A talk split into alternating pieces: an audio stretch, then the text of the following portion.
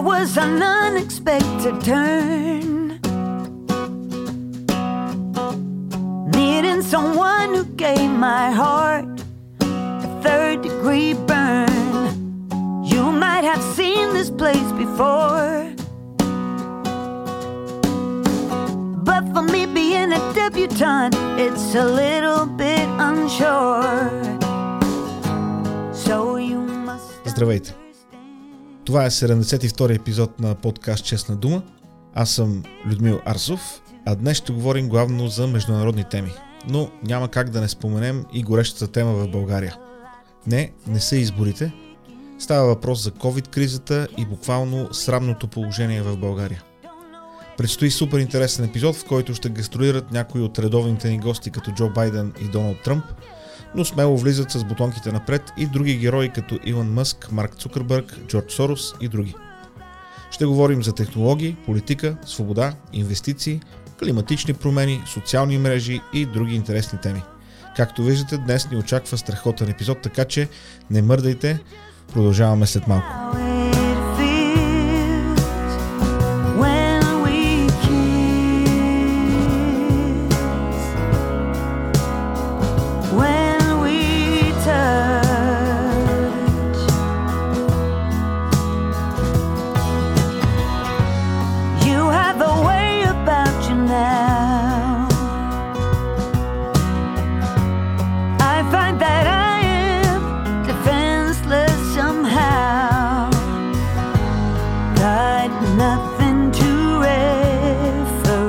И така, не мога да започна от другаде, а от COVID в България.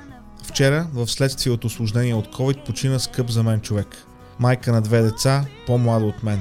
Сами разбирате, няма как това да не, да не ме хвърли в размисли. В България съществува една уникална тъмнина, която се простира във всички слове на обществото, без оглед на образование, економически статус, религиозна принадлежност. И контраста с останалия свят е буквално крещящ.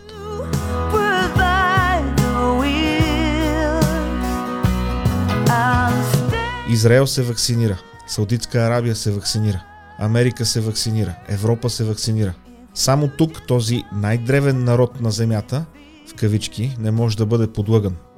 То не бяха наночастици, то не беше 5G, то не бяха залепени лъжици и какво ли още не. И докато ние тук си говорехме глупости и правехме фокуси, светът, цивилизования свят се вакцинираше. И смъртността навсякъде по света е по-ниска, отколкото в България. Това са официалните данни. Най-много хора умират тук. Напоследък наночастиците, 5G-то и другите тъпоти бяха изместени от един друг аргумент – свободата. Ей, сетиха се робите, които изплащат iPhone и се заплати от по 800 лева за свободата. Сети се Ганю, че някой му е посяга на свободата. Мнението ми не се е променило. Бях и съм против задължителните вакцинации. Проблемът е, че свободата работи там, където живеят що годе разумни хора, у които има поне някакво осъзнаване за общностна принадлежност. Свободата не може да съществува в вакуум. И за тези, които вярват в еволюцията и просвещението, и за онези, които смятат, че са надарени със свобода от Твореца. Свободата работи за разумни хора и свободата не може да се ползва индивидуално. Не и в 21 век, не и в този свързан свят, в който живеем. Личната свобода днес повече от всякога е преплетена с свободата на тези около нас. Томас Джеферсън казва Реалната свобода това е безпрепятственото действие на нашата воля в рамките на границите, очертавани покрай нас от равните на наши права на другите хора. Свободата идва с отговорност. Е тук нещата ни куцат. Няма отговорност, защото Ганю иска да набива лук, да пърди в потурите и не го интересува, че в купето на вагона има и други хора. По тази причина в произведението си за свободата Джон Стюарт Мил достига до идеята, че пречките за свободата могат да бъдат не само външни, т.е. когато някой те принуждава да правиш или не правиш нещо, а и вътрешни. По тази причина понякога казваме, че някой е станал роб на своите страсти, роб на желанията си, роб на страховете, на комплекси, на тревоги, на притеснения, роб на фобии. Тоест, свободен е онзи, който може с силата на разума си да контролира своите преживявания. Тоест, свободата е възможна при наличие на разум. А на българина днес най-много му липсва разум. Вижда се в COVID-кризата, вижда се в гласуването по избори, вижда се в шофирането по улиците. Разум, това ни трябва. Така че извинете ме, че не се трогвам прекалено много от воплите за нарушени лични свободи. Проблемът е, че докато се вразумим, доста хора ще измрат без време. И като казахме време, нашето време е белязано от климатични промени. Така ни казват известните политици. Така ни крещи и Грета и заплашително размахва пръще. Събраха се в Рим и взеха решение, че до средата на века трябва да се постигнат определени резултати. Климатичната петилетка ще завърши някъде към 2050 година. Тоест, климатичните катастрофи в историята на Земята трябва до тогава да бъдат предотвратени. Така ни казват политиците. Климатични катастрофи в историята на Земята е имало. Това научаваме от учените. Ледени епохи, катаклизми, суши. Цели цивилизации тайнствено са изчезвали и учените днес предполагат, че това се е дължало на климатичните промени. Не знам, може би е така, но все пак ме гложди въпросът колко фабрики са работили преди ледената епоха. Колко коли на нафта са карали майите, или инките, или ацтеките – най-вече ме тормози въпросът, ако положението наистина беше толкова сериозно, колкото ни обясняват от ООН и разните му там форуми, защо тогава всички тези хора пътуват по срещите си с самолети? Защо? Ако нещата са толкова зле, не сте ли чували за Зум? Думите им говорят за спешност, а начинът им на живот показва, че няма нищо обезпокоително. Въртят хиляди километри с самолети и изхвърлят въглероден диоксид в атмосферата. И още един въпрос ме тормози. Ако наистина се задават климатични промени, нивата на океаните се покачват, тогава защо семейство Обама си купува къща за милиони на плажа? Няма ли опасност тя да бъде заляна? Явно няма. Що му инвестира толкова много пари, нали? Иначе просто не биха си купили къща, която ще потъне. Трябва да пазим природата, но се опасявам, че не климатичните промени ще сложат край на света. Края на глада по земята също не се вижда скоро. В свое изказване пред не друг, а CNN, главният бюрократ по въпросите на глада в ООН заяви, че ако богатите хора като Елон Мъск дадат 6 милиарда долара, неговата агенция щяла да се справи с глада. Първо да попитам, вие видяли ли сте някога ООН да се справят с нещо? Защото аз не съм. Обикновено там най-добре се справят с харченето на пари, а резултатите са плачевни. Илон Мъск в момента е лесна мишена, защото е най-богатия човек със стойност над 300 милиарда долара. Едно кратко, но важно уточнение. Мъск няма стая в къщи, в която има 300 милиарда долара. Мъск няма банкова сметка, в която има 300 милиарда долара. Неговите активи, компаниите, в които има дял, се оценяват на толкова. Ако днес Мъск тръгне да продава всичко, което има, накрая няма да получи 300 милиарда долара. Но един бюрократ от ООН който харчи чужди пари, няма как да знае това. В типичният си стил Мъск написа твит, в който каза, че ще продаде акции на Тесла за 6 милиарда долара, ако от не му докаже, че това ще сложи край на глада по земята. Последва носене на вода от 10 кладенци, за да обясни бюрократът какво е искал да каже. Познахте. Той не искал да каже точно това. Всъщност му трябва ли много повече от 6 милиарда? Е, докато има кой да дава, все повече ще ви трябват. За информация ще ви кажа, че над 70% от всеки долар в ООН отиват за администрация, а не за решаване на проблеми. Е, не. Мерси. Това е връх на неефективността. Доналд Тръмп обаче е твърдо решен неговата социална мрежа Truth Social да бъде ефективна. И за това има подписано споразумение с RightForge, инфраструктурна интернет компания, която ще гарантира безотказната работа на новата социална мрежа. Когато в началото на годината Амазон спряха кранчето на Парле, приложението с милиони потребители буквално отида на кино.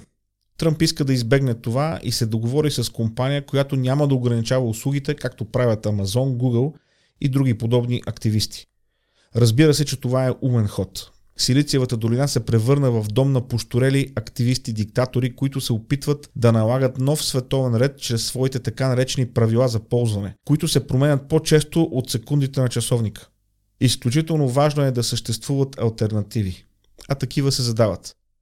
Преди няколко дни видеоплатформата Rumble закупи платформата за разплащания Locals на Дейв Рубин, което е добра новина. Locals се появи като альтернатива на Patreon, които започнаха да трият акаунти на потребители, най-вече консервативни и крайно леви коментатори без предупреждение и без обяснение. Просто така. Не отговаряли на новите права за ползване. Така се роди Locals и си завоюва място под слънцето. Сега като част от Rumble нещата изглеждат още по-добре. Конкуренцията е хубаво нещо. Дали обаче социалната мрежа на Тръмп ще успее да надскочи фенската му база?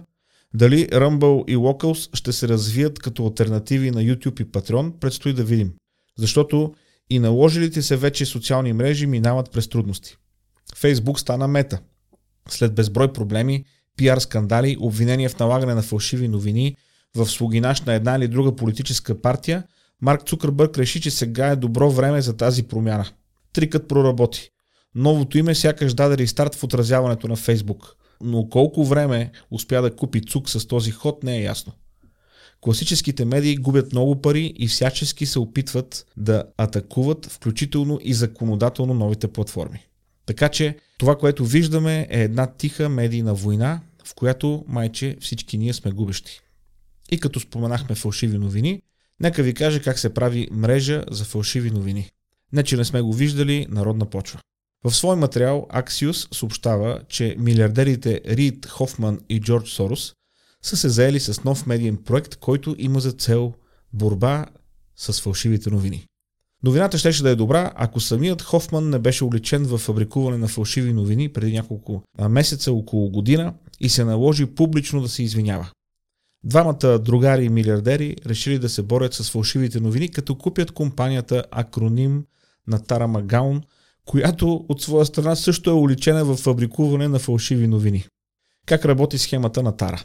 Ами, много сходно с една друга схема, която работи в България.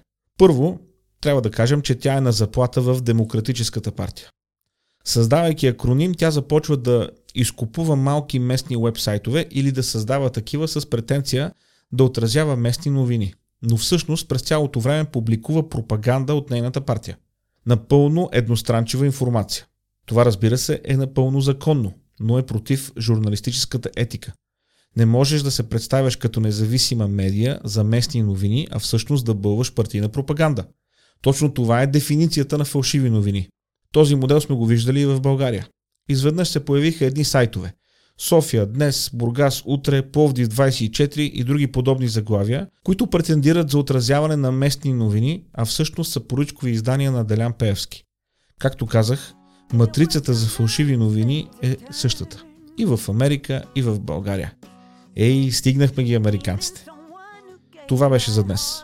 Такива ми ти работи в местен и глобален мащаб.